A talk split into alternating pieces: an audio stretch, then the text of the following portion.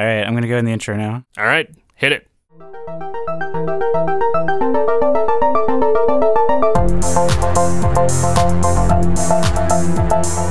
You're listening to Season two, Episode five of Hip Squared, American Fantastic's pop culture podcast, celebrating everything to the mainstream, to the independent, weird, old, and local. Troy, how's it going? John, did you know that one million three hundred fifty-three thousand casualties occurred during the Vietnam War?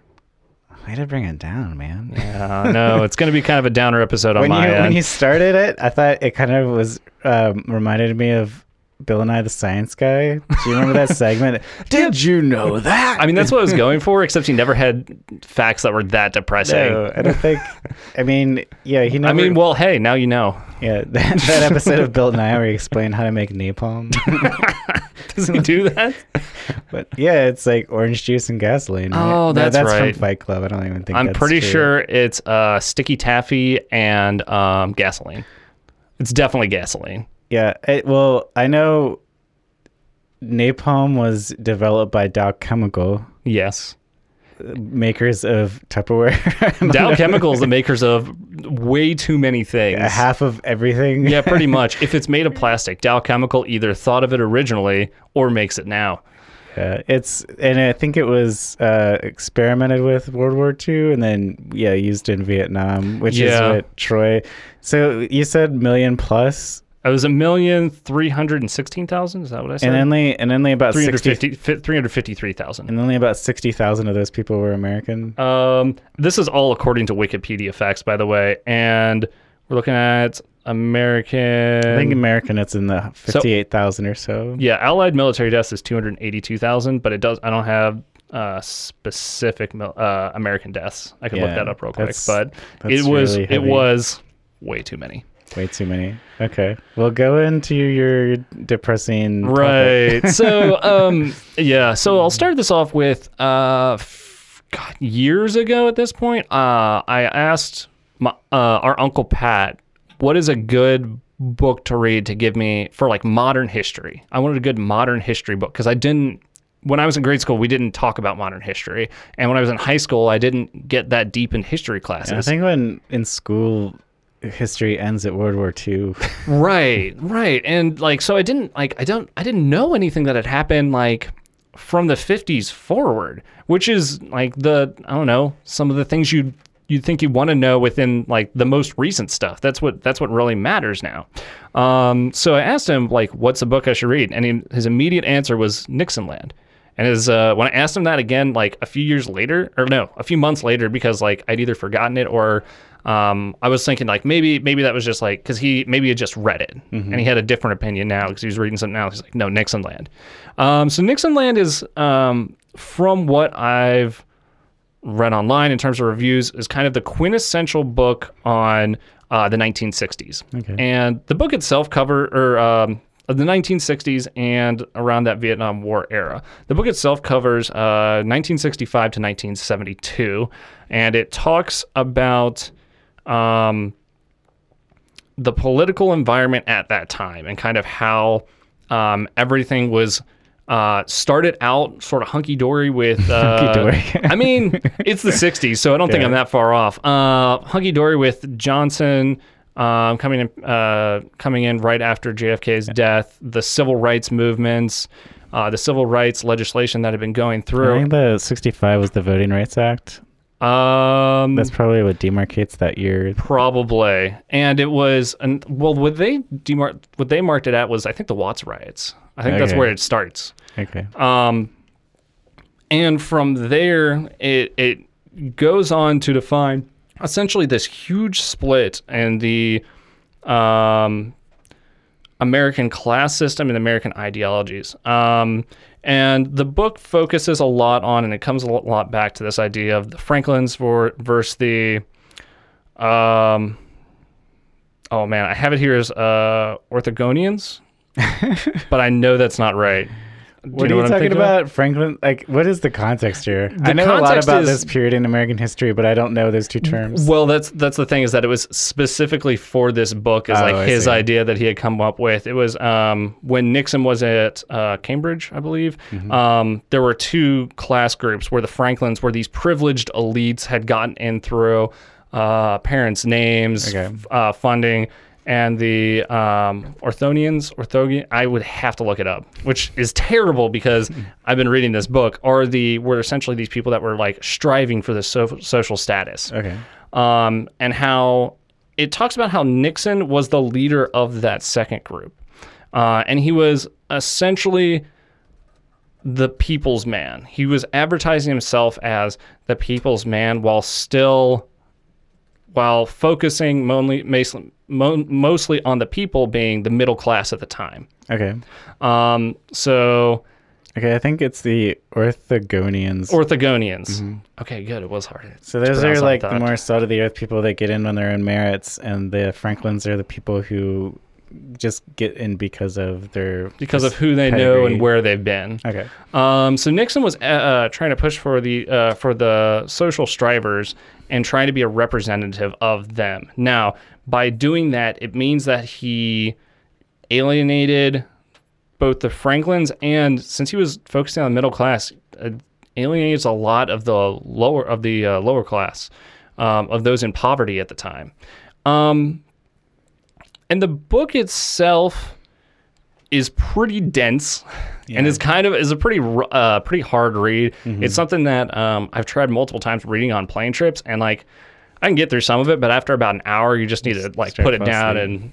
Put it put it down, like turn your head, wake up, and figure out what's going on, because it's it like it is just it is very dense, and it's very dense for a good reason. It has a lot of material to present, yeah. but um, it talks and builds on this deep rift that started to come up in American so- society because of this, and that was between those in the middle class and those uh, in poverty. Yeah, I a guess. Sense- Before that time, they'd been united under the New Deal and Democrats, um, like old school Democratic ideals. Mm-hmm. And the the what it was is those that New Deal and the old uh, old style Democratic had taken a lot of these people from poverty and moved them up to the middle class.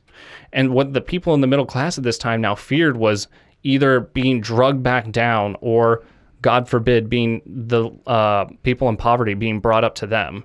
Because as everybody knows, your social status is as only as good as those who are below you. Well, I also know that a lot of the New Deal policies benefited white people more than minorities. So a lot of those people that got brought up to the middle class were probably white union workers, not poor black people. Right. And I've been saying those in poverty a lot. One of those in poverty, I'm talking about those in urban centers, mm-hmm. uh, the people that were rioting during Watts. Um The section of the book that I'm at now, and I will also preface this with, I'm only about a quarter of the way through a book, through the oh. book. Uh, I haven't been able to finish it yet, but where I'm at right now, uh, they're talking about a lot of the different um, riots that were happening across the U S, and not just the social uh, issues that the people in poverty were going through, but how the middle class were reacting to them. And it's kind of scary, because you can draw so many similarities to what we are seeing today um, in terms of how the middle class is acting to immigrants and is acting to um, people from, like, essentially people that are non-white, and what we're seeing in terms of, um, like, the terrorism that uh, white male Americans yeah, are... I'd say, well, a lot of people now are even comparing Donald Trump to Nixon, and a lot of that same kind of rhetoric of fearing minorities and stoking white resentment goes back to Nixon and the Southern strategy, and kind of like hijacking white working class and poorer voters from the Democratic Party to the Republican Party based on that racial resentment or that kind of like fear of the other. Mm-hmm. And it's it's It's just scary seeing the seeing those similarities and how easily they transfer through. Well, even to all of the rhetoric that went against hippies mm-hmm. and the elite, you could even kind of compare that to like hipsters and mm-hmm. the Occupy movement. And I was gonna say L G B T, yeah, uh, L G B T Q as like, and and the hipsters as well, but like that community's really been. Um, kind of looked like they're having a lot of issues, similar to how the hippies did at the, as well at the time. Yeah, a little generationally too, between mm-hmm. millennials and back then it was right. baby boomers. And it's it is really interesting to see how um, a lot of who would have been the baby boomers at the time uh, were arguing against these causes that now the millennials are arguing against, the baby boomers don't like. Like it's the, that comparison's really interesting to see. Um, and uh, since we're ta- since it's talking about Nixon and um, the political atmosphere in the U S, it has no choice but to start talking about the Vietnam War and the situation that uh, L B J essentially got himself into and mm-hmm. couldn't figure out how to get out of. Yeah, it was a real quagmire, to borrow a term that was also reused in the early two thousands to describe the Iraq War. Right. Yeah, it's um and and like the the reason I wanted and uh what was really interesting for me is completely coincidental. Um, at the same time that I was reading Nixonland and started reading Nixonland, at one point during that, I started also watching the Ken Burns documentary on the Vietnam War. Oh man, I heard that's really heavy. It too. is. It is very heavy. Um, Is that out on a streaming platform now? Is it on Netflix? Or? Yeah, it's on Netflix. So you can okay. you can watch it anytime. It's about Marc Maron was a big fan of that. Mm-hmm. It's a it's a really good documentary. It's very heavy. Um, each episode covers about two to three years, um, and I think it's a ten-part series and has about, and lasts about eighteen hours. And it goes all the way back to the French colonial period in the fifties. Does it end in the seventy-five, or does it go all the way up to? Uh, it ends in seventy-three. I have it here. So it starts in the colonial period from eighteen fifty-eight. So the first episode is just from eighteen fifty-eight to eighteen sixty-one, and okay. that's to get you a gist of like this is what the Vietnamese had already dealt with up until the Americans started to interfere. Yeah, I mean, I imagine fighting off invasions from China and Japan and Korea and all those other countries mm-hmm. around it. And... Well, essentially it was Vietnam wanted to be its own country, and it was sick and tired of other people sticking their nose into their business. Um, and that was, uh, from what I've read, watched, and understand, that was one of the biggest issues they had was like they wanted elections. But if they had elections, they were probably going to elect a communist leader, yeah, and, and, that's, and that's why the U S kept intervening. Basically, the the Western forces staged a coup in the early sixties, I believe. Mm-hmm. There's a democratically elected socialist leader that was assa- like either assassinated or driven out of power, and then they put in their own like strongman who was at least going to be against the communists. Well, there was a lot of different leaders that had gone through the uh, through South Vietnam, um, and I. I can't remember any of their names at this point, but um, they had, um, at each time, had their own issues. Uh, one was originally elected in, one was, I think, elected in under false uh, representation. Um, one was a general that had performed, I think the general you're talking about performed a coup and taken over, and then he was pushed out. And all of these issues were um, just centered around, like, South Vietnam had so many, like, had so many outside influences yeah, from the rest Ho Chi, of Vietnam. Ho Chi Minh was kind of like their Mao Tse Tung yes. figure. And it, but he was in, but he was based around North Vietnam. But I mm-hmm. thought North Vietnam and South Vietnam was just kind of like the front lines. Like I didn't know that was defined politically before the Vietnam War. Wasn't that? Uh, it was. I think it was defined in the Vietnam War, and it was it was more that Uh, South Vietnam was everything, from what I can tell, South Vietnam was everything that wasn't Hanoi. Okay. Um, and everything that wasn't, um, am I thinking of that right? Was it Hanoi or was it well, different? Hanoi is in the north and Saigon's yeah. in the south. Yeah, it was everything that wasn't Hanoi, was because Hanoi was where um, a lot of the resistance was building up in the north, and that's why it had been bombed like so horrifically uh, throughout those and years. It's also closer to China. Mm-hmm. So is, but...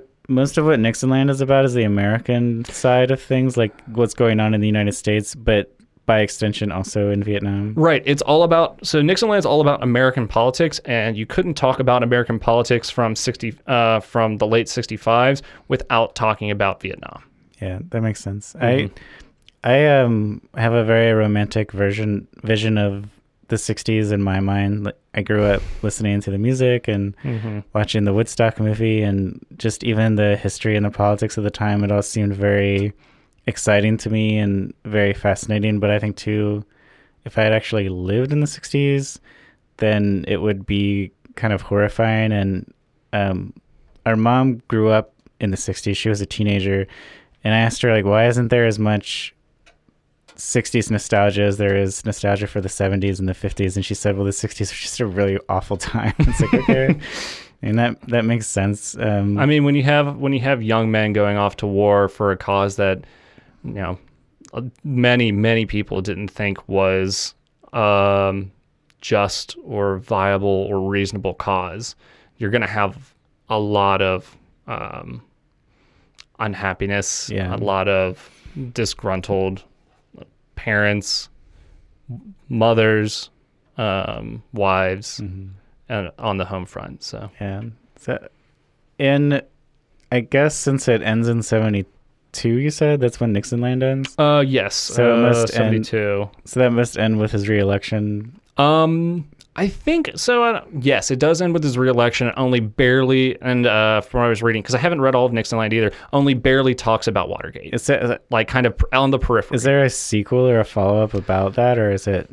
I think I think that's what. Um, Rick Perlstein, who was the author, wanted to cover. Um, and it, it, the book, more than anything, talks about the divide that was created in American society. Um, it talks about this divide because right now I am reading all about how um, horribly um, minorities and those in poverty and urban centers were treated and how they had just nothing to go with. So they were trying to, that's why... Um, I believe it was Cleveland, Detroit, those cities like were having these riot, or not Detroit, but Cl- Cleveland, um, Watts were having these riots essentially to draw attention to themselves. They were burning their city down to draw attention to um, the tragedy that they were current that they were living in. Yeah, it's it's a really hard thing to understand, and it, you think about the efficacy of political violence, and even today, I've read statistics that. Place neighborhoods where the riots occurred in the sixties still haven't recovered to the extent that we would, and of course they weren't great to begin with, but um they're they're not the same. They're not the same. And another weird legacy of that time, we have iron bars in our front doors, like security door, and I've always imagined that the reason those bars are there was because the people living here in the sixties were afraid of riots spilling over into their neighborhood. Um, and that's just conjecture, but... I, I believe it. A lot of people were putting bars in their doors and windows back then because, well, scared white people for the most part. Mm-hmm. Um, but, Troy, did you have anything that you wanted to say else about Nixonland before we start wrapping up this topic? Or um, it's a dense book, but it's been really good so far. And it has... My goal was I don't know anything about modern history. It's taught me a ton. Mm-hmm. Um, and that's why I prefer, I like going with multiple sources. Right now, this is a great source. It cover it tries to cover both areas. All right. Um, but it's, cool. really, it's been really good. Well, Troy, I want to thank you for honoring my legacy and uh, talking about this great topic. This has been the ghost of Richard Nixon. Okay. I couldn't figure out how to get my Richard Nixon impersonation there. But I mean, you were channeling Richard Nixon's head from Futurama excellently. Thank you. Well, um, oh, I was just going to ask you one last question before we leave this topic. Have you dipped your toe into the audiobook at all? Uh, no, I haven't. But um, I imagine it exists. Uh, probably. I know it's a it's a very well-known book. I've seen I saw a lot of reviews saying it's like it's a quintessential book on the sixties. There's almost certainly an audiobook on okay. it. Well, if if any of you audiophiles out there um, want something else to listen to between podcasts, then I also recommend audiobooks in general. And Nixonland specifically, if you're curious about uh, this topic. Okay, switching gears. Um, I'm going to talk about a podcast recently released by Marvel and Stitcher called Wolverine: The Long Night. This is Marvel's first podcast. It is a scripted podcast starring the titular Wolverine. It's written by Benjamin Percy, who's a science fiction author. It's voiced by Richard Armitage, among others, and each episode is about a half an hour long.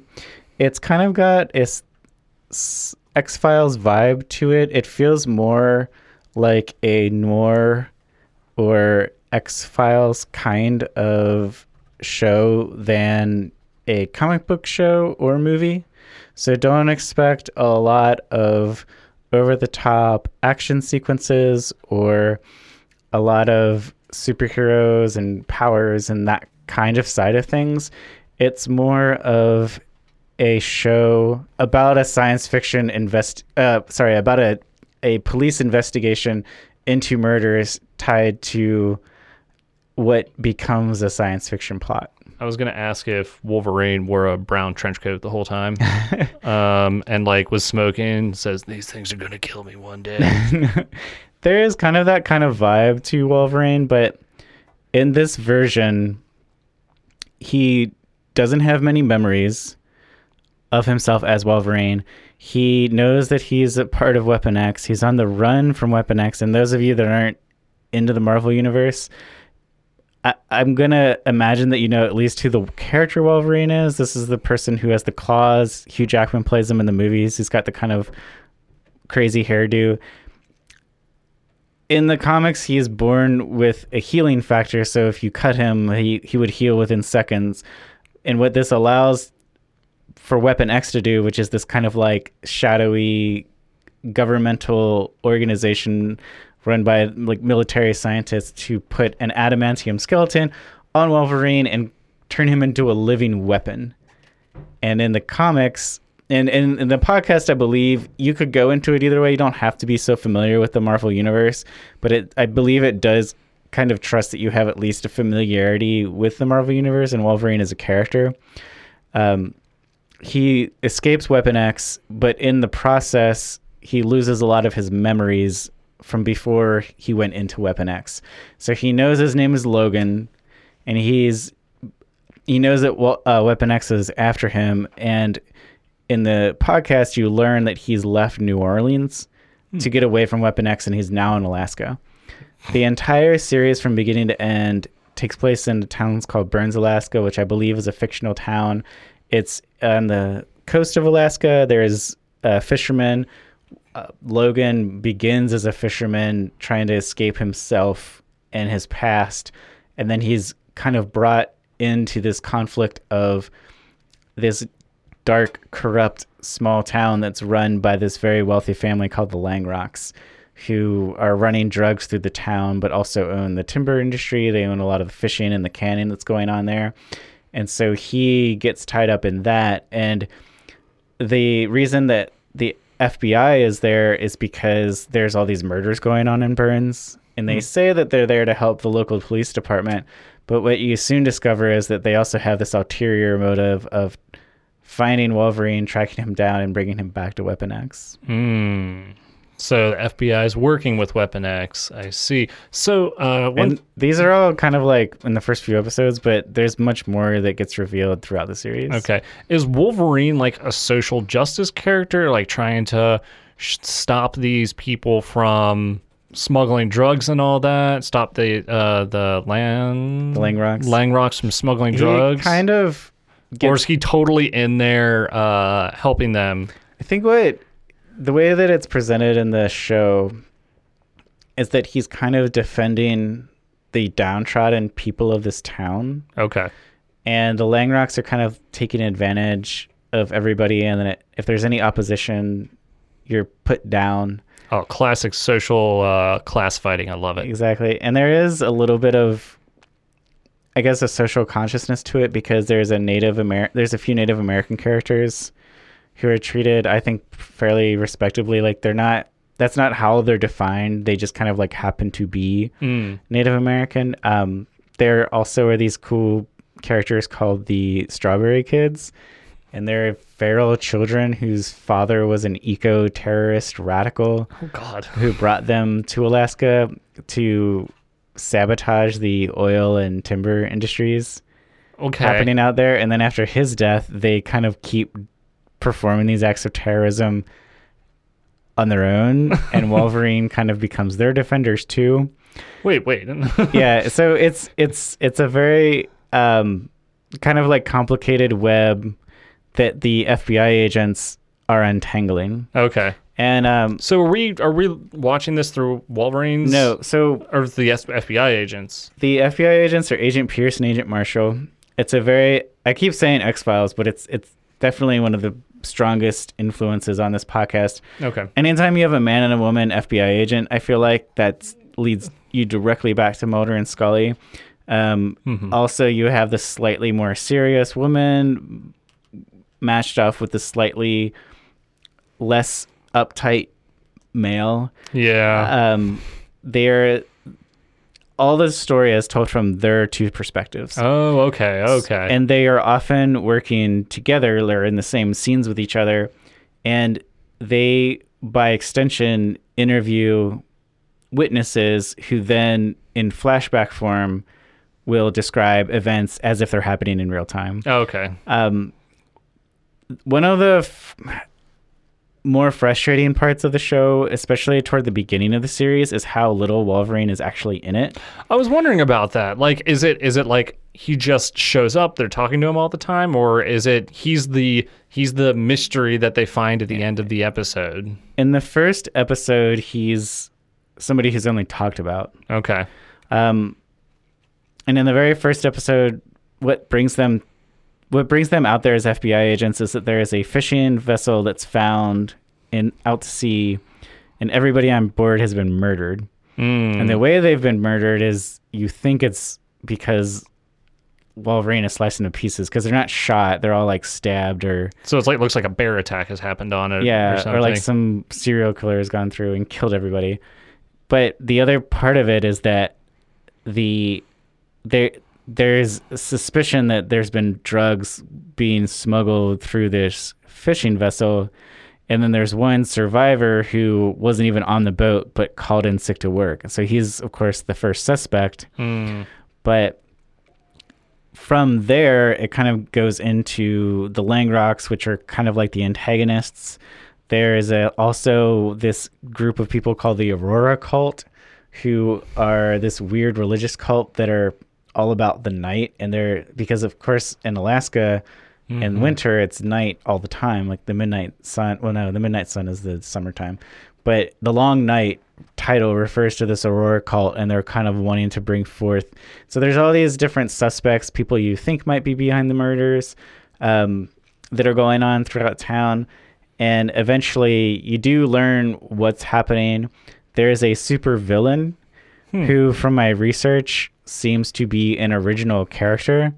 You think it might be Sabretooth. I thought it was going to be the Wendigo, which is this kind of like, um, it's based on Native American folklore, but it's sort of this person who can transform into this giant wild werewolf. So like the Chupacabra?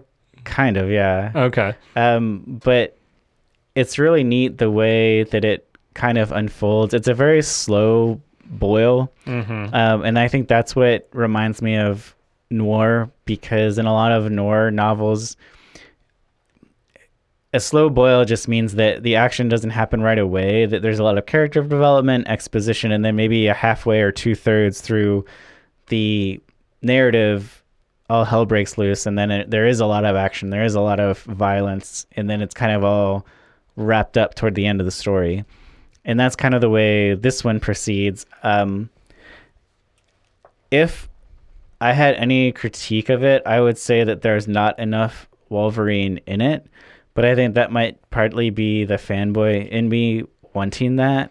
So and, yeah, so it's like if you're, it's one of those, if you're gonna name your show Wolverine and plan on talking about Wolverine, you should talk about Wolverine well, more. Wolverine is definitely one of the main characters, and I think he's what makes this a Marvel story, and and he's kind of like the. the center that the story revolves around.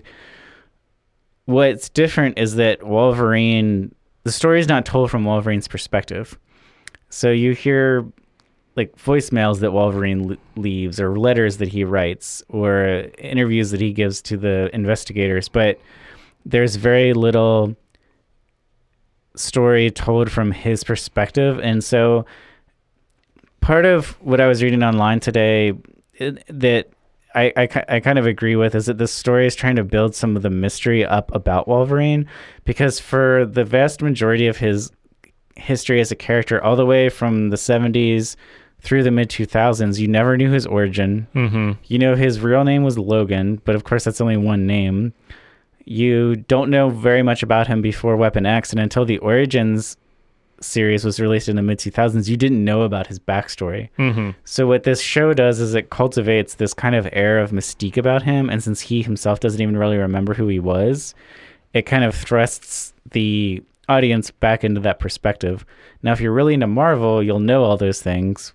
But if you're just somebody who's kind of familiar with the cinematic universe or less familiar with Wolverine, then it kind of builds that mystique about who is this person? Who is he really? Um, the one thing I think it does do well is it separates Wolverine from the X-Men.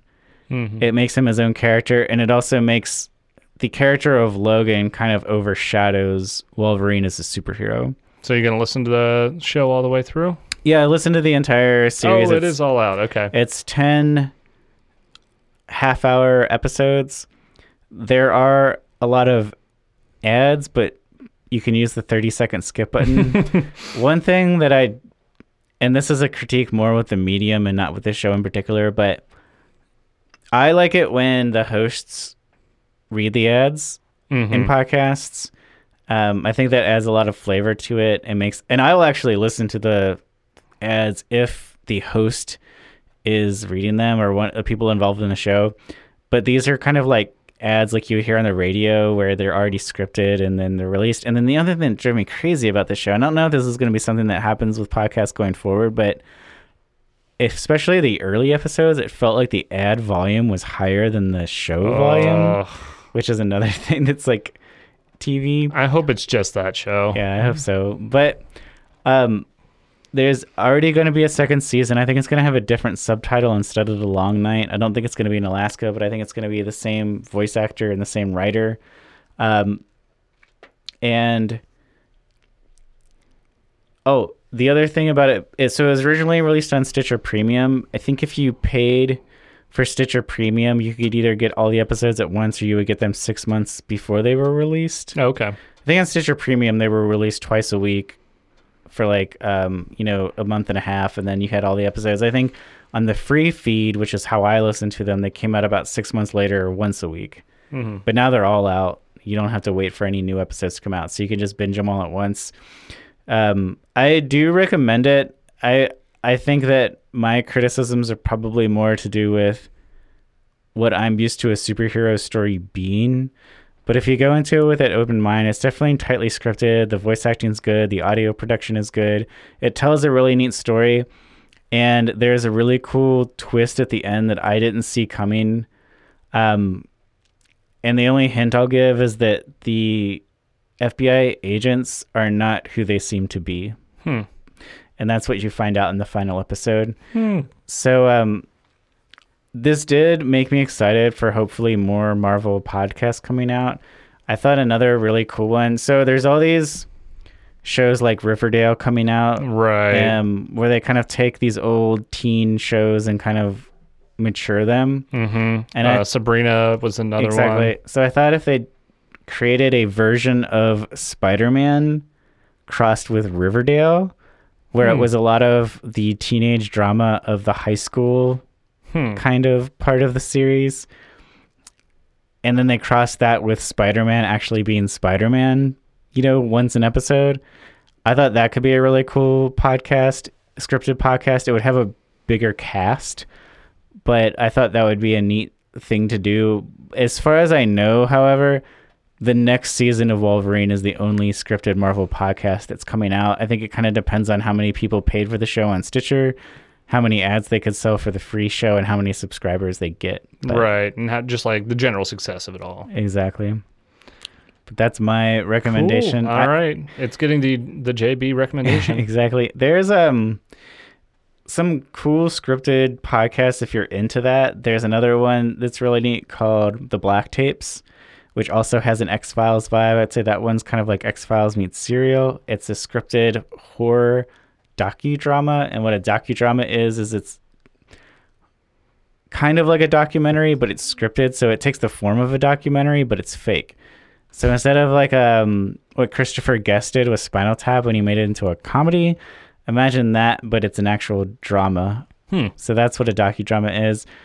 There, um, I think last season I talked about The there was one other the, one. There's a B B C version of The Odyssey that's really cool. Oh, I thought you were, wasn't there one about the uh, sci-fi noir show that you were talking about? That wasn't that was a that would have been a scripted podcast as well. I can't remember the name of it. I now. can't remember either. There's another one that the B B C produced called Tumen Bay, which is neat. It's kind of like Game of Thrones, but set in medieval Egypt during the slave trade. If you're looking for another good scripted podcast, the original Hitchhiker's Guide to the Galaxy podcast through B B C is really good. Is it? Okay, that was like a podcast before podcast, because that was yeah. a radio show. Yeah. That's Sorry, really right. good. I think I listened to it as a podcast at one point. but And I think on the American Fantastic radio, or it might have been, I can't remember if it was Hip Squared, but at some point I talked about the Star Wars radio shows. Um, those are really good too. So scripted podcasts, scripted radio shows, they're definitely a neat genre. Um, kind of similar to, it's kind of like halfway between an audiobook and an actual play. So those are all really cool. Um, Wolverine: The Long Night is among the most recent, but there's plenty in there for you to sink your teeth into or your claws if you would like to. Oh yeah. Oh yeah. All right, let's close it out. All right, man. let's close it out. So uh thank you everybody for listening to Hip Squared. If you'd like to help the show, the best way to do that is to like us on Facebook, share us on social media, and become a member on Patreon. If you search for American Fantastic on Patreon, you can become a member for as little as a dollar a month. You can also now find us on Apple Podcasts. You can su- subscribe, rate, and review us. Any five-star reviews would be more than welcome. And um, if we can get enough of those, we can get a rating to appear on Apple Podcasts. But even if you just leave one, you can actually read the script that you leave behind. So if you write a short review, that helps us too. You can also check out American Fantastic dot com, find all of the cool writing, podcasts, music, art, photography, and all kinds of things that are up on the site now. We still have a fairly recent fall update that you can check out if you would like to. Uh, did want to thank Dano Songs dot com for the intro and outro music for the podcast. Thanks, Dano. And this episode, like all of our episodes, was produced by Maplex Monk. If you'd like to check out more of Maplex's work, you can go to maplex monk dot com. Last but not least, did want to bear all of you a fond adieu. Troy, did, is there anything I was forgetting? Nah, man, I think we got it all. All right, we'll see you next time. Toodles. Toodles.